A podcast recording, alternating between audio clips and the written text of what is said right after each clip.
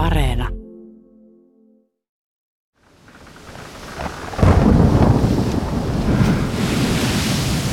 Kapteeni Lindeman ei tiennyt mitä tehdä. Taivalta satoi mustaa tuhkaa, ja sää oli muutenkin outo ja myrskyinen. Tuhkakerros oli peittänyt höyrylaiva Loudonin, ja miehistö lapioi sitä vuoroissa pois kannelta. Sen paino voisi epävakauttaa laivan. Oli aikainen aamu, mutta maailma oli peittynyt pimeyteen. Sen täytyi tuntua maailmanlopulta, mutta pahin oli vasta edessä. Yhtäkkiä miehistö huomasi suunnattoman kokoisen pimeyden seinämän vyöryvän heitä kohti. Meri oli noussut asemistaan. Kapteeni katsoi tuota ilmestystä epäuskoisena. Aalto peitti koko horisontin. Sen takaa ei näkynyt mitään. Ja se lähestyi hurjalla nopeudella.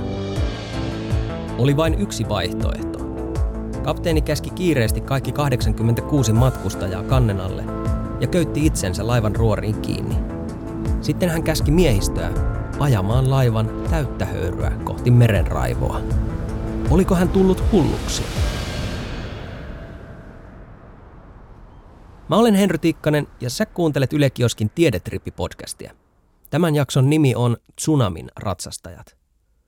Seuraavaksi kuulet uskomattoman tositarinan luonnon mahdista. Hieman ennen kuin kapteeni Lindeman valmistautui kohtaamaan loppunsa silmästä silmään, kuultiin ihmiskunnan historian voimakkain ääni. Päivämäärä oli 27. elokuuta vuonna 1883. Australian länsiosissa ihmeteltiin etäisten tykkien jylinää, mutta eivät ne tykkejä olleet. Eikä kukaan tiennyt, että ääni kuului tuhansien kilometrien päästä. Äänen synnytti Krakatau. Se on tulivuori, joka sijaitsee nykyisessä Indonesiassa, Sumatran ja Jaavan saarten välissä. 1800-luvulla alue oli Hollannin siirtomavallan alla ja tunnettiin Alankomaiden Itä-Intiana. Eräs hollantilainen kapteeni asui Anjerin satamakaupungissa 40 kilometrin päässä Krakatausta. Hän kuvaili tulivuoren heräämistä näin. Purkaus alkoi sunnuntai-iltapäivänä. Emme aluksi välittäneet sitä paljoakaan, mutta melu kasvoi todella kovaksi. Sitten tuli niin pimeää, etten voinut nähdä kättäni silmieni edessä. Iltaa kohti tilanne paheni. Vuoren jyrinä kasvoi korvia huumaavaksi. Kuulosti kuin kadulla olisi ammuttu raskaalla tykistöllä. Pimentynyt taivas hehkui punaisena, ja maa järisi niin, että Anjerin satamakaupungin talot olivat sortua. Sinä yönä kapteeni ei juuri nukkunut. Aamulla alkoi sataa tuhkaa. Se vain yltyi. Ja lopulta taivaalta putoili hohkokiviä. Aikaisin aamulla kapteeni päätti mennä rannalle kävelylle. Pahin pimeys oli väistynyt, mutta näkyvyys oli edelleen huono. Silloin hän huomasi suuret kukkulat merellä päin. Mutta kapteeni tiesi, ettei sillä suunnalla ollut mitään kukkuloita. Ja kukkulat liikkuivat. Ei, se oli vesi, joka liikkui. Nopeasti. Tajutessaan mitä oli tapahtumassa, Kapteeni lähti juoksemaan henkensä edestä, poispäin rannasta. Hän ei ollut enää mikään nuori poikanen, mutta hän juoksi, niin lujaa kuin vanhoista jaloistaan pääsi. Kuulin takanani aallon valtavan ärjynnän, kun se murtui rannikolle.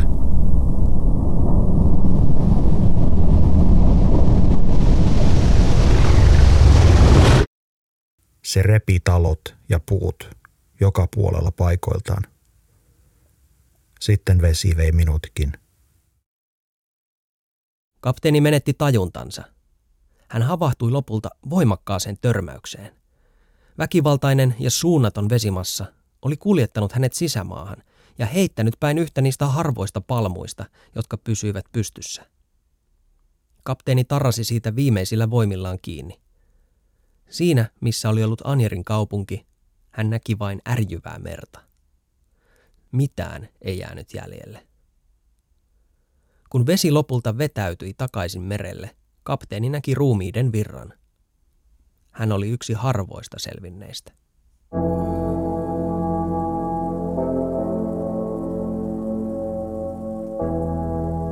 Vuonna 2004 179 suomalaista menetti henkensä, kun suuri tsunami vyöryi Kaakkois-Aasian lomakohteisiin. Sen aiheutti voimakas maanjäristys Intian valtameren pohjassa. Maankuoren liike sysäsi valtavat vesimassat liikkeelle, ja kun ne kohtaavat matalan rannikon, vesi nousee massiiviseksi hyökyaalloksi. Vuoden 2004 tsunami vaati peräti 200 000 kuolonuhria. Katastrofi tapahtui joulun pyhänä, Tapanin päivän aamuna, ja iski pahiten Taimaan ja Indonesian rannikoille. Sinne, missä on paljon turistikohteita. Kun tsunamiaallot vyöryivät rannoille, ne kohosivat jopa parikymmentä metriä korkeiksi. Vesimassan voima on niin suuri, että se murskaa kaiken tieltään. Yksi pelastuneista oli Taimaan Kaolakissa tuolloin lomailut Sauli Niinistö, Suomen nykyinen presidentti. Hän selviytyi tsunamista kiipeämällä poikansa kanssa betoniseen sähkötolppaan seitsemän metrin korkeuteen.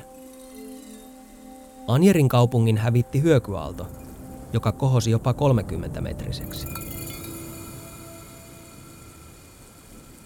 Krakataun tulivuoren voimaa on vaikea käsittää – Kun Krakatau alkoi purkautua elokuun 26. päivänä vuonna 1883, se syöksi sisuksistaan 100 000 kuorma-autollista tuhkaa ja kiveä sekunnissa, kaksinkertaisella äänen nopeudella. Suunnaton tuhkapilvi kohosi 27 kilometrin korkeuteen, pimentäen auringon. 20 tunnin ajan maan sisukset työntyivät ulos Krakatausta, kunnes vuori oli tyhjä.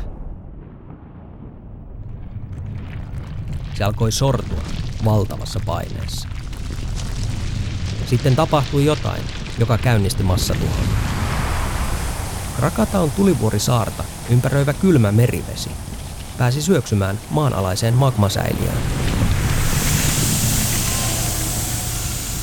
Tapahtunutta voi ymmärtää, jos heittää saunan kiukaalle jääkylmää vettä. Kuumuus muuttaa nestemäisen veden hetkessä höyryksi ja kemiallisesta reaktiosta purkautuu painetta. Mutta Krakatau ei vain sihahtanut. Se räjähti.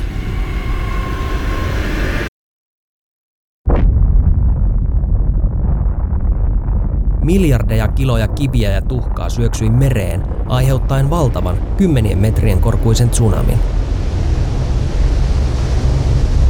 Vesi vyöryi joka suuntaan, tuhoten satoja kyliä ja kaupunkeja.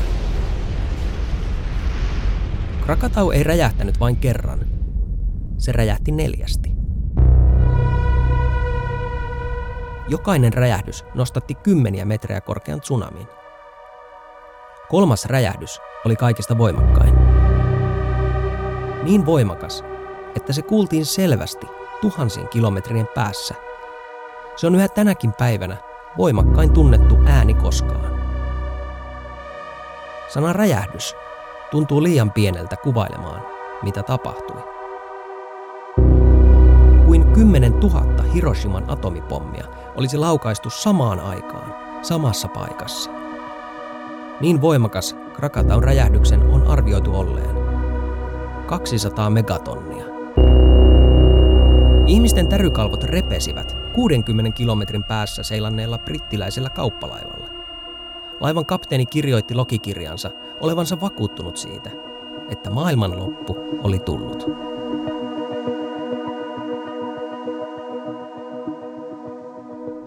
Ääni on ilman rakennehiukkasten värähtelyä.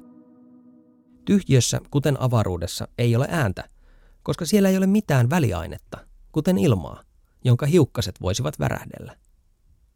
Me kuulemme ääntä, koska kuuloelimemme, siis korvat, rekisteröivät tätä ilman värähtelyä.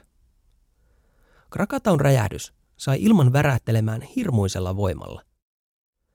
Äänen voimakkuutta ilmaistaan mittayksiköllä nimeltä desibeli. Juuri ja juuri kuultava ääni on 0 desibeliä, ja yli 130 desibelin ääni vaurioittaa kuuloa ja aiheuttaa fyysistä kipua. Krakataun räjähdyksen aikaansaama ääni oli voimakkuudeltaan yli 170 desibeliä vielä 160 kilometrin päässä purkauksesta. Se vastaa sitä, että joku ampuisi korvasi juuressa haulikolla. Jos seisoisit aivan lentokoneen suihkumoottorin vieressä, olisit altistuneena 150 desibelin äänenvoimakkuudelle. Desibeliasteikko on logaritminen. Se tarkoittaa sitä, että korva kuulee äänenvoimakkuuden kaksinkertaistuvan, kun voimakkuus lisääntyy 10 desibeliä. Eli 170 desibeliä vastaisi lentokoneen suihkumoottorin meteliä nelinkertaisena. Kaiken läpi tunkevan äänen on täytynyt tuntua maailmanlopulta. Aivan tulivuoren purkauksen välittömässä läheisyydessä äänen voimakkuus oli reilusti yli 200 desibeliä. Paineaalto oli niin massiivinen, että 12 tuntia räjähdyksen jälkeen se havaittiin mittalaitteilla Euroopassa, toisella puolella planeettaa. Kuusi tuntia siitä ja mittalaitteet värähtelivät Pohjois-Amerikan itärannikolla. Ja se jatkui. Krakataun purkauksen paineaalot kiersivät planeetan lähes neljä kertaa.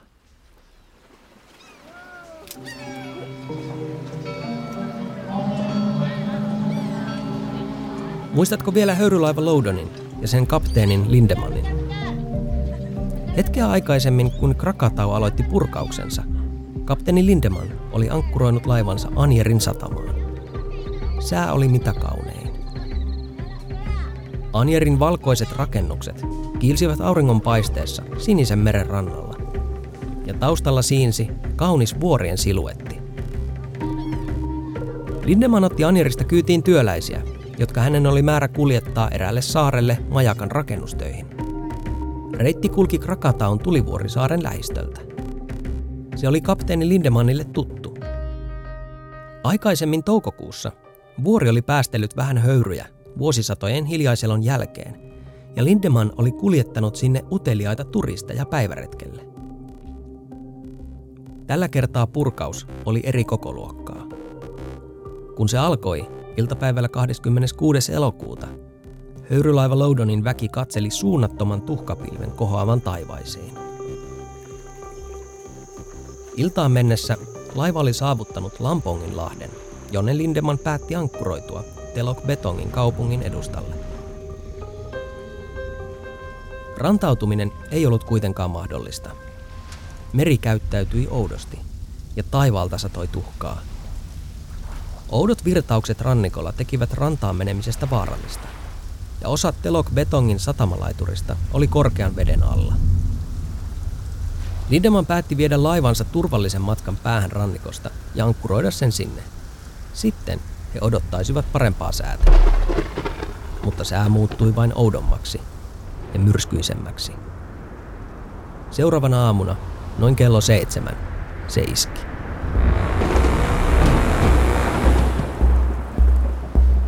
Yhtäkkiä valtava tumma vesiseinä lähestyi laivaa hurjalla nopeudella. Kokeneena merenkävijänä kapteeni Lindeman laski vaihtoehtoja. Aaltoa olisi mahdoton paeta. Sitä ei voisi kiertää. Jos jättiaalto iskisi sivusta päin, laivalla ei olisi pienintäkään selviytymismahdollisuutta.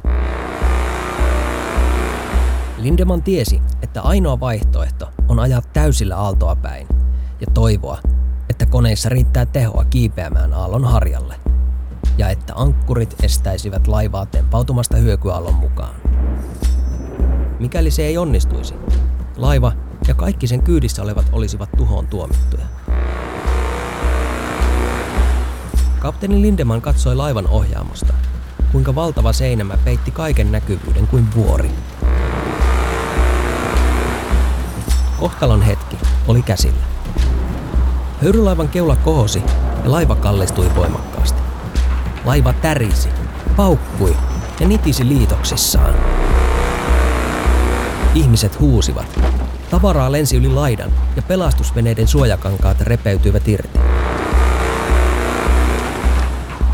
Vaikutti siltä, että aalto oli liian suuri. Mutta kuin ihmeen kaupalla, laiva saavutti aallon harjan ja kiipesi aallon yli. Tsunamiaalto jatkoi silti matkaansa kohti Telok Betongin kaupunkia.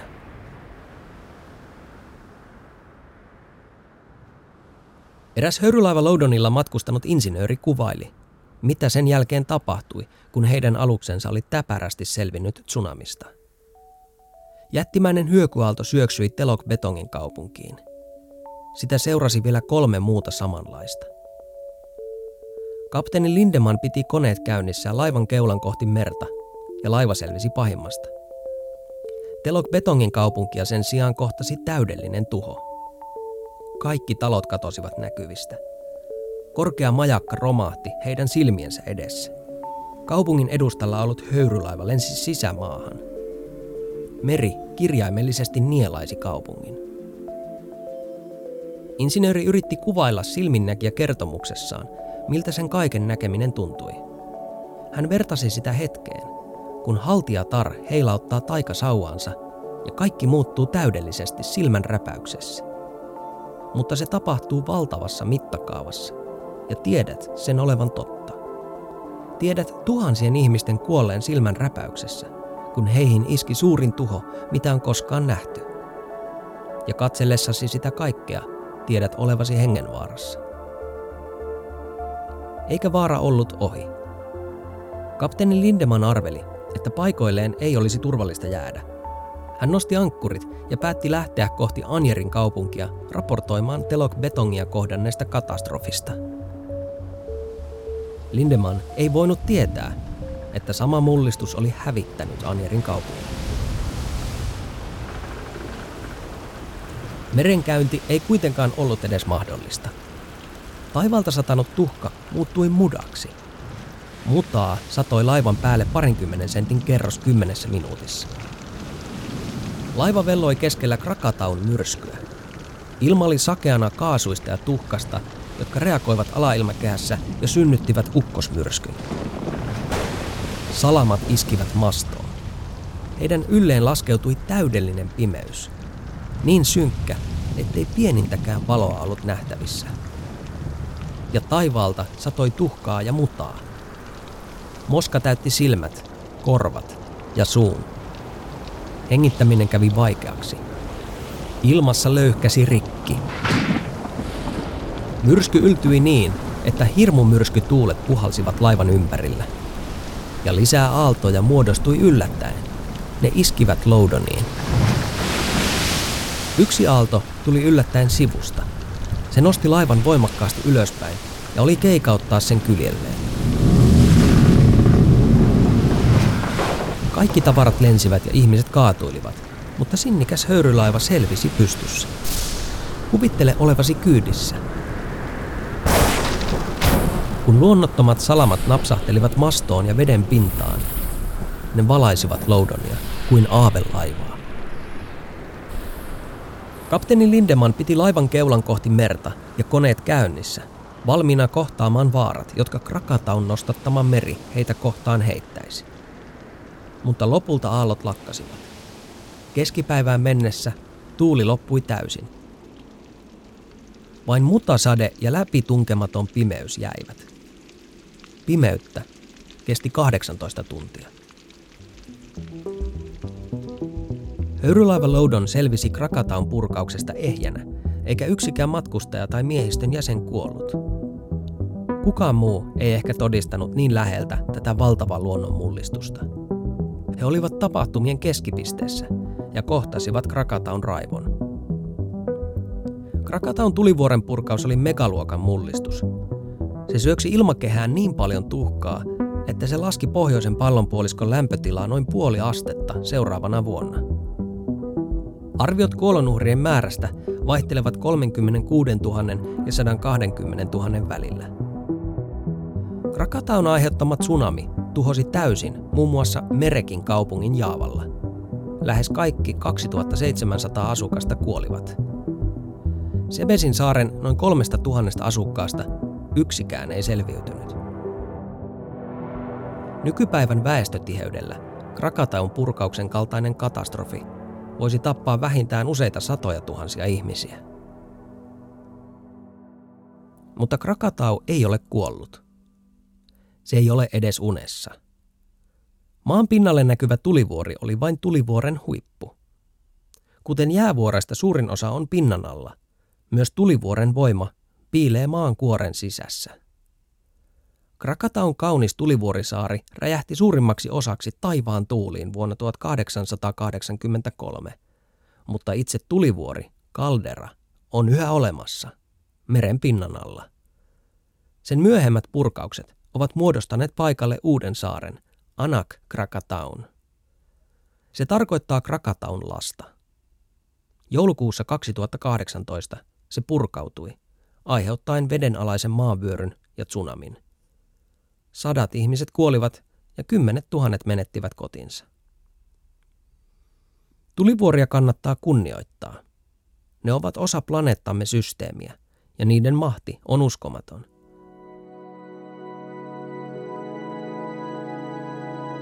Viime tammikuussa vaelsin Sauronin tuomiovuoren maisemissa. Tai tarkemmin ottaen se on Uudessa Seelannissa sijaitseva vuori nimeltä Nauruoe, joka kuvasi tuomiovuorta Taru Sormusten herrasta elokuvissa. En saanut silmiäni irti vuoresta. Samalla pelkäsin katsoa sitä. Aivan kuin se purkautuisi hetkenä minä hyvänsä. Vuorelle pelotti mennä, koska hieman aiemmin Uudessa Seelannissa oli tapahtunut White Islandin tulivuoren purkautuminen, jossa sai surmansa useita vuorella vaeltaneita turisteja. Tuliperäistä toimintaa onneksi seurataan nykyteknologialla tarkasti. Jos Krakataun purkauksen kaltainen katastrofi tapahtuu, niin toivon mukaan siihen osataan varautua. Toisin kuin vuonna 1883. Kiitos, että kuuntelit Tiedetripin jakson Tsunamin ratsastajat. Äänisuunnittelun on tehnyt Tuomas Vauhkonen ja mä olen Henry Tikkanen Yle Kioskista. Lisää Tiedetrippiä löydät Yle Areenasta.